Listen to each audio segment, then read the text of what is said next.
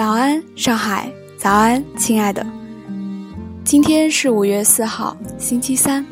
我们的主打歌是民谣歌手陈粒的《奇妙能力歌》。每当我听到这首歌的时候，都觉得自己仿佛也有了非常奇妙的能力。但是这首歌细细听来，又带有一种淡淡的忧伤。除此之外，我们还要讲述一个人的故事。他四岁时拿起画笔。二十五岁红透宝岛，他四格漫画里充满了机智幽默，方寸之间挥洒自如。他挖苦众生百态，却被许多人封为知己。他让人拍案叫绝，作品里到处充斥了。他幽默的个性，他却自称是一个很闷的人，幽默仅仅是自己的一个特长。他也被人们封号为爱情先知、城市先知。他更让无数个人的喜怒哀乐溶解在他的作品里。总会让人将不快一笑而过。你猜到他是谁了吗？我们先不来揭晓答案，先来听一下陈粒的这首《奇妙能力歌》。但愿你也能在这首歌中找到属于你的奇妙能力。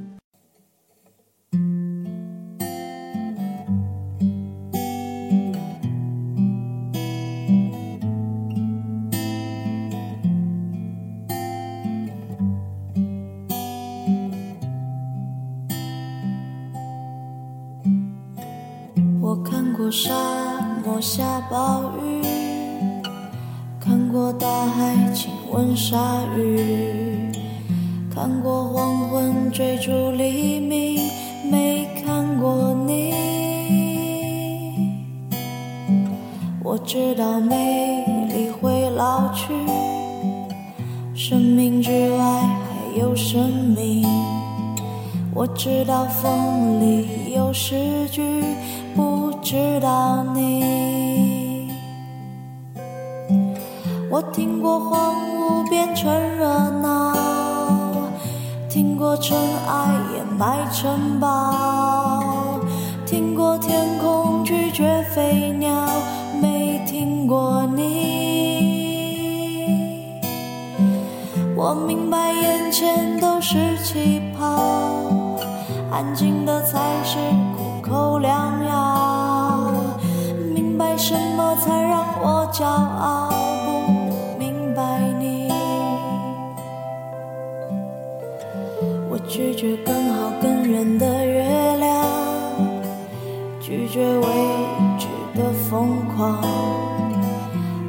拒绝声色的张扬，不拒绝你。我变成荒凉的景象。变成无所谓的模样，变成透明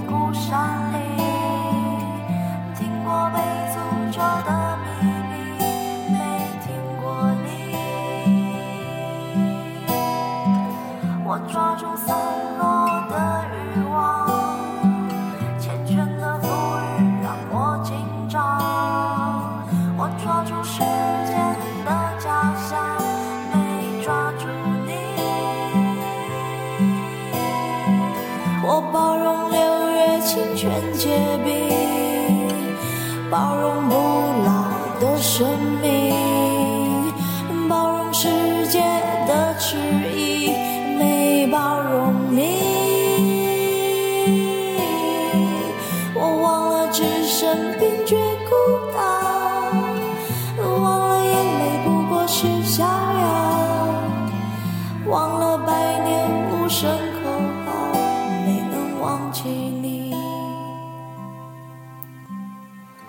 我想要更好更远的月亮，想要未知的疯狂，想要声色的张扬，我想要你。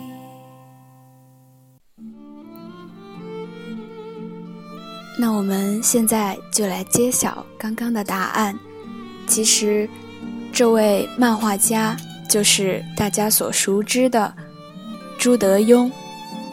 在他大概五十多岁的时候，他被确诊患有亚斯伯格症，于是他对自己小时候的一些比较奇怪的症状都有了新的理解，和以往的自己终于达成了和解。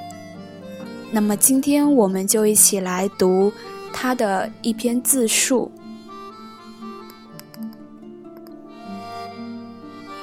我小时候一直很不快乐，我觉得世界不是我的，但我又跑不掉。我去舅妈家，拿一个玻璃杯倒水喝，正要喝，舅妈过来把杯子拿走，说：“这杯子很薄，很贵，另换一个很粗、很厚的杯子给我。”那种感觉是，世界上没有一个地方、一个人欢迎我。大人对我没有一丁点信心，我对外面的世界没办法、没能力，只能回到我的世界。我的世界里，一个是画画，一个是虫子。院子里所有的虫子。我都玩过，只有在虫子面前，我最自在，因为他们对我没有威胁，也不会不接纳我。小学五年级，我和一个同学去邮局，他很自信，跟我讲：“你去柜台问一下，那个邮票出来没？如果没有，什么时候出？”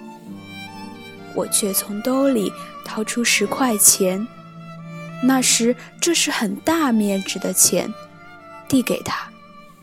这十块钱给你，你不要叫我去问。他看着我，眼神很奇怪，意思是，你问就好了，干嘛给我钱？其实，掏钱出来对我。是一个很大的伤害。那等于说我承认自己是一个完全无用的人。我很自卑。直到去年我五十三岁时，我终于知道我患有亚斯伯格症，一种自闭症。那一刻，我原谅了自己。我曾经换过三个补习班，该考的都没考上。上私立高中第一学期就被留校察看。我沦落到最差的学校，居然警觉了，死马当活马医，拼命念书。高考前，我最好的朋友来看我，我很高兴。临走时，他对我说：“你没希望了，考不上的。”说完，他就走了。他让我又一次看到人的恶意。本来我们都是混混，突然我要往上爬，他心里接受不了，所以他才来看我，要给我一棒。我还是没考上大学，只考上一个三专。结婚以后，我才知道我有识字障碍，所以我学不好。亚斯伯格症患者与外界沟通有一点偏离，以为自己说清楚了，以为别人接收到了，其实没有。我的复健老师也有亚斯伯格症。我太太听我俩聊天，快要疯掉。她说：“他讲一，你讲五；他讲四，你讲九。最好玩的是你俩还一直讲下去，但是从没讲到一起过。”亚斯伯格症是遗传的。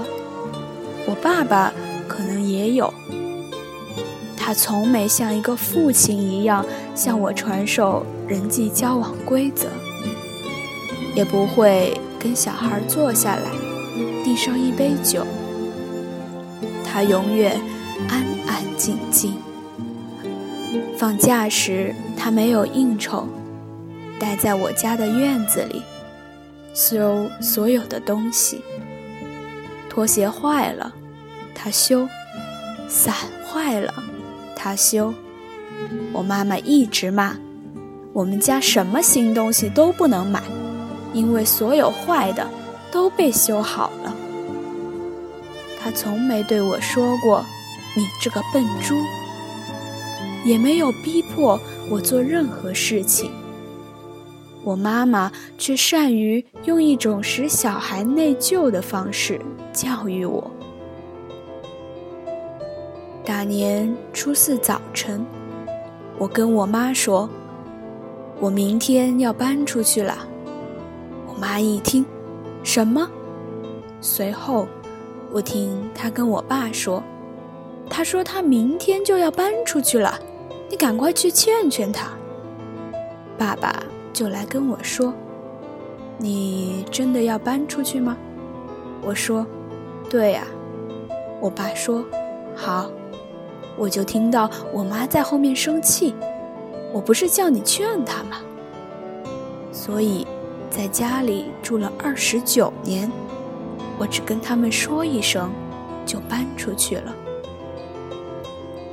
结婚搬走后，我常常很不安。一旦打电话没人接，我立刻坐三个多小时公交车回去看他们。其实他们是去打麻将了。我妈妈总让我处在内疚中。我会画漫画，因为小时候受到的歧视让我看清楚世界的假象。妈妈对小孩的爱可能是有条件的。而亲戚对待你的方式，就是社会对待你的方式，非常现实。老师是正义的化身，但往往最不正义。他的外衣让他可以滥用权力，你没有反抗能力，连表达能力也没有，只有承受。小时候我说话结巴。别人讲一句话三十秒，我得讲三分钟。如果有时光机器让我回到小时候，我只想抱一抱小时候的我。开始创作以后，我不再那么反叛，因为漫画带给我的力量比青春期那种更激烈。这一生中。我妈妈从不跟我说你很棒，她只说去菜市场去买菜，他们都笑我，说你儿子画的双响炮原型就是你。我觉得爸爸为我骄傲，妈妈没有。当时妈妈说完，我只觉得菜市场的人真无聊。我是反应很慢的人。通常，真正让我难受的事，我也没法立即意识到。就像一个东西往你身上烙印，你不感觉烫，也不感觉痛。很多年后，你看到一个疤，你才知道当时可能很难受。我所有的漫画都在表达对事情的怀疑，都是从人光鲜亮丽的正面绕到人的背后。那可能是空的，是裸裸的。所以名气对我来说，是从天花板上掉下来的，来的莫名其妙。我没什么感觉。我享受住酒店。因为可以不用去前台，直接在房间办理入住，减少了和人打交道的机会。对我来说，出名的极致享受就是这个，其他都是压力。我的范围越缩越小，最后只能把自己顶在一个墙角。当我知道一群人为我而来。我必须耗尽所有能量，才能不拔腿就跑。从一大早就必须听音乐，静静听，才能让我接受要见人的事实。我痛恨这个世界，但不止我本身活在它里面，我的创作也活在它里面。我画人。被迫要注意人，我从每个人身上取那么一点，然后组合，所以作品有意无意都和时代有一点关联。尽管我只是凭感觉画，我不想让我的漫画人物有名字，对我来说，他们只是影子。画完了。他们不在我脑海中停留，就像镜子照完了收起来。但是画的时候，你很难违背他们的意思。人们说我画的女人大多不可爱、势利、傻。其实我认识的人越多，我越喜欢我的狗。我的漫画人物大部分有极端缺陷，我借此表现人性的负面。但如果你把它从漫画中拎到真实世界，你会发现它也有很多可爱面。只要你不碰它的底线，越不快乐的时候，越会想我到底是什么样的人。不要的东西。越来越多，比如钱，钱不会凭空而来，一定要拿你的东西去换。可我不想拿什么东西去换钱了。我发觉我没有用漫画捍卫什么，唯一在捍卫的是我的小时候。我小时候的状态是真实。我的整个成长过程围绕的几乎都是假象，包括父母的爱。对我来讲，真实最重要。我没有画过我太太，我不会表达爱意，也不会买东西送他。我的方式就是多陪他。我早起画画前会先吃早餐，等他起来时。让我陪他吃早饭，那我一定会再陪他吃一顿，所以我每天吃两顿早饭。人家问我对爱情、婚姻是乐观主义者还是悲观主义者，我说我是旁观主义者。那是我的工作，我看到了便画下来。我从来不是个称职的爸爸。儿子小的时候，我一天到晚把他弄哭，从来不让着他。有一次，他哭着去找妈妈，我太太告诉他：“其实你爸身体里住着一个比你还小的小孩儿。那以后他就没哭过。他说：“爸爸，我让着你，因为你比我小。如果有一天我变成大人，我可能就不会画画了。”我认为全世界最隐私的事情就是死亡，因为没有人可以代替你，没有人可以了解你、陪同你。至于死后的世界，对我来讲是人生最大的一个冒险，因为没有一个活人有经验可以来告诉你。再来一遍，是不是还要这样？如果真能够选择，我选择不来，我选择不再来，我选择无知觉、无生命的漂浮在宇宙里，我选择没有我。祝你度过愉快的一天，拜。